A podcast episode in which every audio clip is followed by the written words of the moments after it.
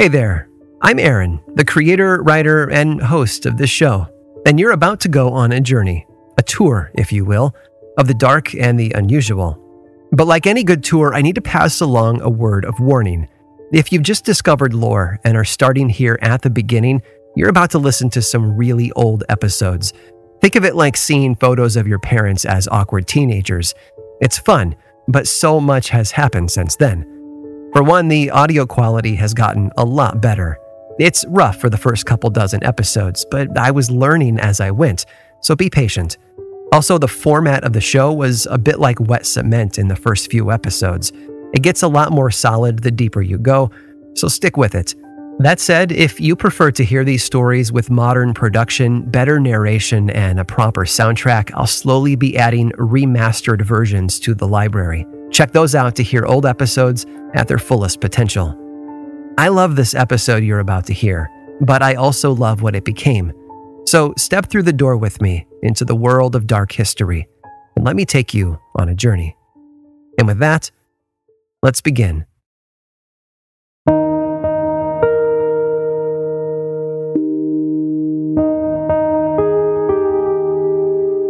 Hollywood is obsessed Sure, we often think of obsessions like sex, violence, gigantic robots, and, of course, epic battles between good and evil. But another obsession of Hollywood is vampires. You have to admit, though, that there's a lot to love about vampires immortality, wealth, power, and superhuman abilities such as flight and strength.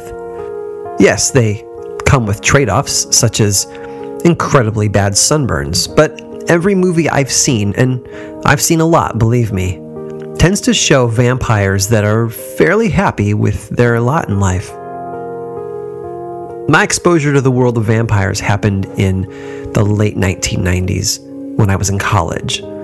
A friend of mine recommended the Anne Rice novel Interview with the Vampire.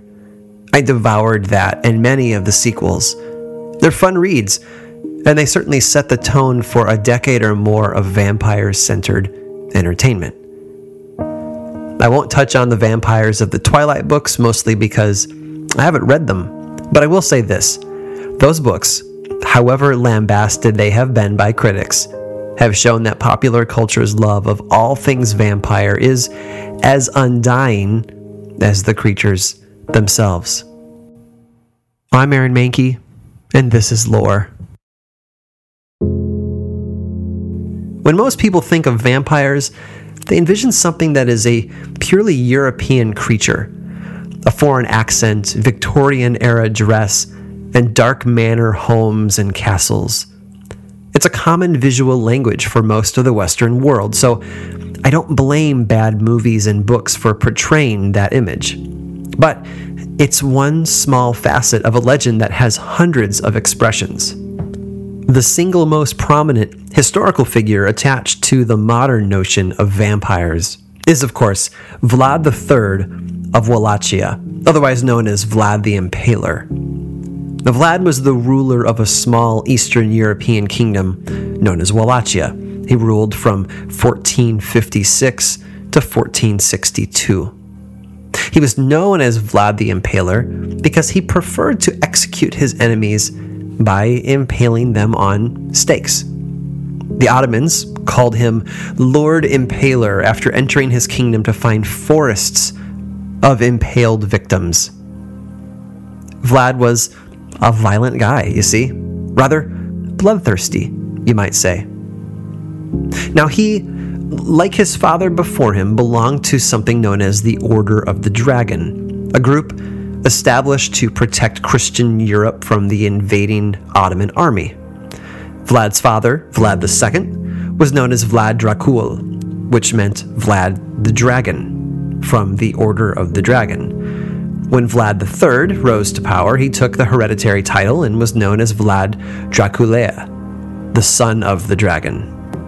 That name might sound very similar to the most famous vampire story in the world, and that's because Bram Stoker, when creating his famous Creature of the Night, used Vlad III as his inspiration. Well, part of it. But we'll get to that more later. The roots of most vampire stories can be traced back to superstitions rooted in ancient cultures all across the world. Western Europe played host to countless stories of reanimated dead known as revenants. These were animated corpses that climbed out of the grave to torment the living. The word revenant comes from Latin, which means to come back. And come back to do what, you might ask? Well, I'm glad you did. At first, it was just to terrorize the living, but as the centuries passed, the legend became more specific. Revenants were said to return from the grave to torment their living relatives and neighbors. What was key, though, was that revenants were specific people, not anonymous zombies of our modern horror genre. These things had a past and a purpose. Now, in Norse mythology, we can find tales of creatures known as Draugr, again walkers, who would return from the grave and wreak havoc on the living. These creatures possessed superhuman strength. They smelled of decay, and they were reported to be pretty ugly in appearance. They could enter the dreams of the living, and while they were doing that, it was said that they left tangible objects near the sleeping victims so that when they woke up, they would know that their dreams were more real than they feared. Let's go back earlier than the Middle Ages, though. The legends of some ancient cultures spoke of creatures that, while not immediately similar to the vampires we know today, nonetheless shared many core characteristics. First, we have the Greek myth of Empusa, who was the daughter of Hecate. Empusa was said to lure young men at night and then feast on their blood before moving on to the main course their flesh. Another Greek tale involves Lamia, a mistress of Zeus, who becomes cursed by Zeus's wife Hera and is doomed to hunt children, devouring them. Stories of undead creatures, or creatures that feed on the blood of the living, seem nearly as common as written language itself. I mean, even on the small, isolated island of Madagascar, there are legends of a creature known as the Ramanga, which was known to attack nobles, drinking their blood and eating their nail clippings. Yeah, I said nail clippings. Deal with it. Are vampires real? I'll let you make the final decision on that. But what is clear is that most of these stories find their genesis in the human need to explain the unexplainable. For instance, early Europeans used the myth as a way of explaining why a corpse wasn't decomposing at the normal rate that they expected. You can see evidence of this in Bulgaria, where graves dating back over 800 years have been opened to reveal iron rods that have been driven through the chest of the skeletons. And in a time when it was very common to bury someone that was thought to be dead, only to find out that they weren't really dead, you can imagine that stories would quickly circulate that the dead were coming back to life. As a result, taphophobia, the fear of being buried alive, swept Europe and the United States. Now, of course, once medical science caught up, people got more practical. They built alert systems into graves, just in case the person woke up and, you know, wanted out.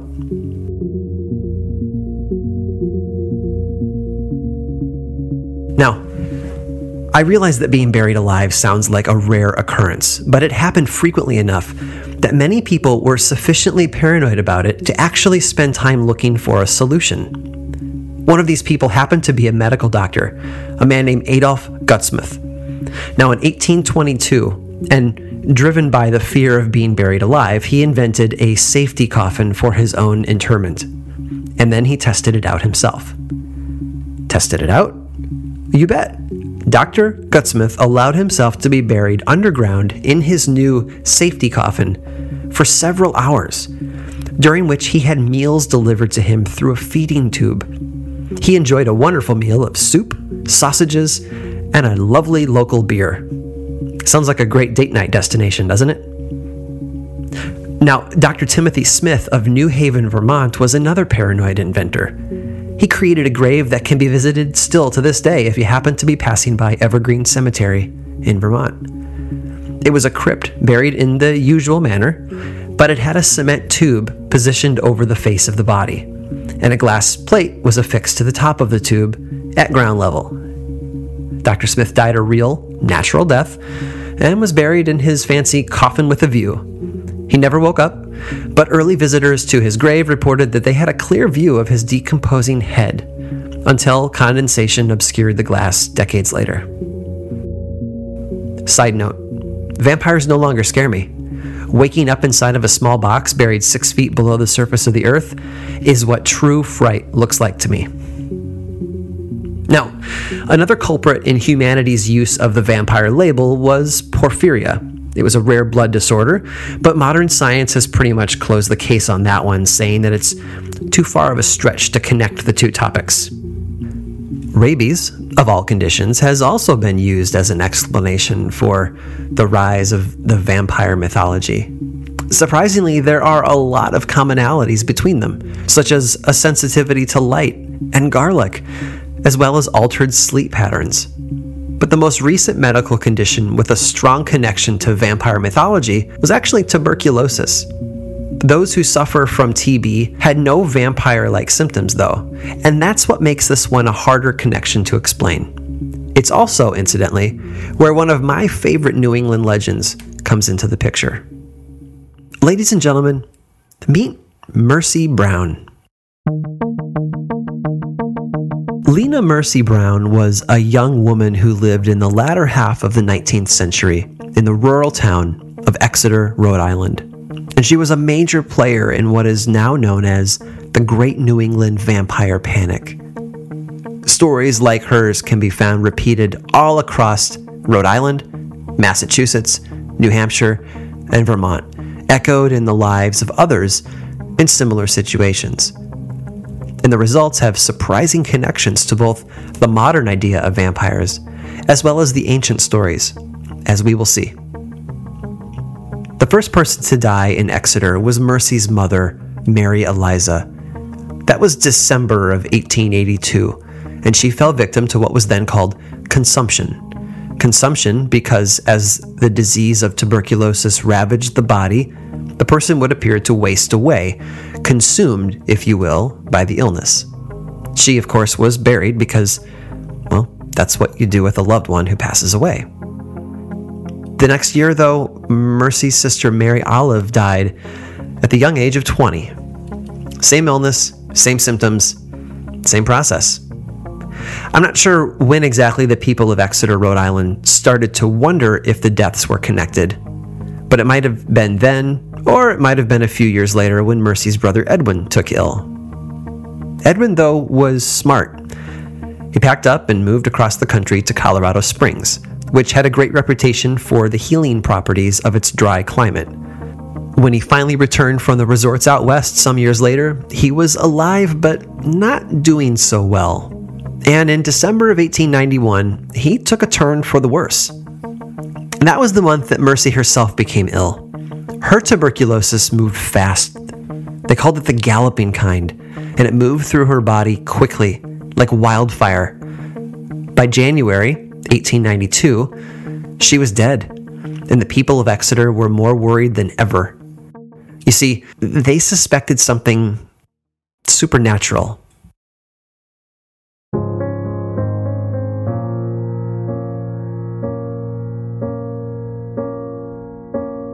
Now, this was surprising considering how close Exeter is to Newport. That's the seaside city known for the summer cottages of the wealthy, folks like the Vanderbilts, the Astors, the Wideners, and the Wetmores. It was the pinnacle of educated society. Yet, just a handful of miles away, one small town that should have known better was about to do something very, very creepy. Edwin was still alive, you see, and someone got it in their mind that one of the women who died before him, either his mother or one of his sisters, was somehow draining him of his life from beyond the grave. They were so convinced of this, you see, that they wanted to dig them all up.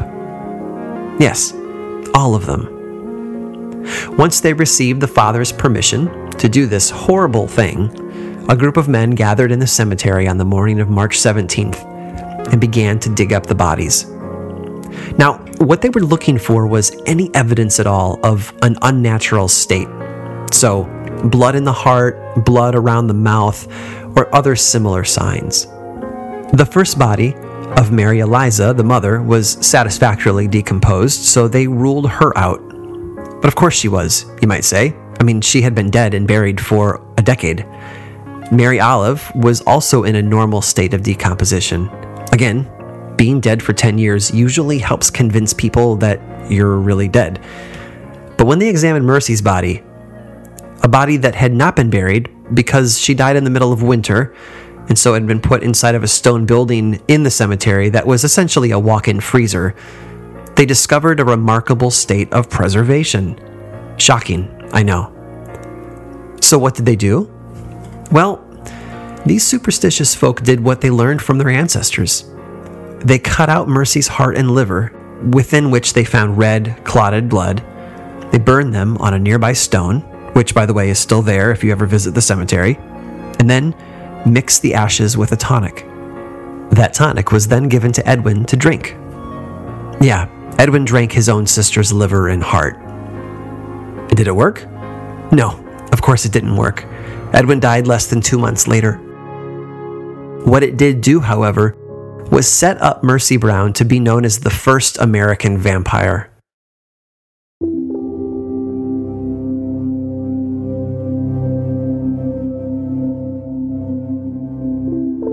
As unusual as an event like this must sound, you might be surprised to learn that it happened quite frequently. In 1817, almost a century before Mercy Brown's exhumation, a Dartmouth College student named Frederick Ransom died of tuberculosis. His father was so worried that the young man would leave the grave and attack the family that he asked that he be dug up. Ransom's heart was cut out and burned on a blacksmith's forge. Even Henry David Thoreau heard tales of these types of events, and he mentioned one in his personal journal. In September 26, 1859, he wrote, the savage in man is never quite eradicated. I have just read of a family in Vermont who, several of its members having died of consumption, just burned the lungs, heart, and liver of the last deceased in order to prevent any more from having it. So, of course, word spread about what happened to Mercy Brown, as it usually did when a body was dug up and carved into pieces like that. Mercy's case, though, actually made it into a newspaper called the New York World, and it made quite an impression on the people who read it. How do we know? Because a clipping from that article was found in the personal papers of a London stage manager after his death. You see, his theater company had been touring America in 1892. He evidently read the story, found it inspiring, and saved it. Inspiring so much so that he sat down a few years later and wrote a book who was this man? His name was Bram Stoker. In the book, oh, I'm sure you've already guessed it by now. It was Dracula, published in 1897.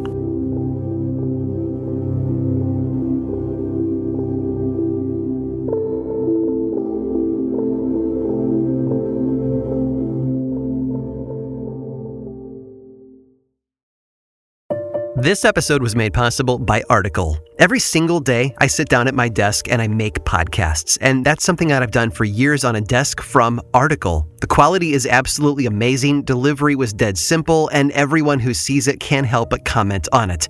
Maybe that's because Article believes in delightful design for every home, and thanks to their online only model, they have some really delightful prices too. Their curated assortment of mid century modern, coastal, industrial, Scandi, and boho designs makes furniture shopping simple. I honestly can't get enough of all of those clean lines, rich colors, and gorgeous wood finishes. Article's team of designers are all about finding the perfect balance between style, quality, and price. They're dedicated to thoughtful craftsmanship that stands the test of time and looks good doing it. Article offers fast, affordable shipping across the US and Canada. Plus, they won't leave you waiting around. You pick the delivery time and they'll send you updates every step of the way. And their knowledgeable customer care team is there when you need them to make sure your experience is smooth and stress free. Article is offering our listeners $50 off their first purchase of $100 or more. To claim, visit article.com slash lore and the discount will be automatically applied at checkout. That's article.com slash lore for $50 off your first purchase of $100 or more. Seeking the truth never gets old. Introducing June's Journey, the free to play mobile game that will immerse you in a thrilling murder mystery. Join June Parker as she uncovers hidden objects and clues to solve her sister's death in a beautifully illustrated world set in the roaring 20s. With new chapters added every week, the excitement never ends. Download June's Journey now on your Android or iOS device or play on PC through Facebook Games. This episode of Lore was made possible by DoorDash. We live in a pretty amazing world, don't we? You can get anything you need when you need it delivered right to your door. With DoorDash, you can get pretty much anything. For my family, this became a powerful tool when my kids started back up with after school sports. All of a sudden, there were days when being able to order a meal became a lifesaver. If it wasn't for DoorDash, we'd have been eating dinner way too late. And maybe you've been there, or in a different situation with a similar solution. Sick on the couch, trapped between never ending meetings, or even at a party and suddenly out of ice or alcohol. In moments like that, DoorDash can provide a clutch assist. DoorDash, your door to more. Download the DoorDash app now and get almost anything delivered. Must be 21 or older to order alcohol. Drink responsibly. Alcohol available only in select markets. This episode of Lore was researched, written, and produced by me, Aaron Mahnke, with music by Chad Lawson. Lore is much more than just a podcast now. There's a book series available in bookstores and online, and two seasons of the television show on Amazon Prime Video. Check them both out if you want more lore in your life. I also make and executive produce a whole bunch of other podcasts, all of which I think you'd enjoy. My production company, Grim and Mild, specializes in shows that sit at the intersection of the dark and the historical. You can learn more about all of those shows and everything else going on over in one central place, grimandmild.com. And you can also follow the show on Twitter, Facebook, and Instagram. Just search for Lore Podcast, all one word, and then click that follow button. When you do, say hi. I like it when people say hi. And as always, thanks for listening.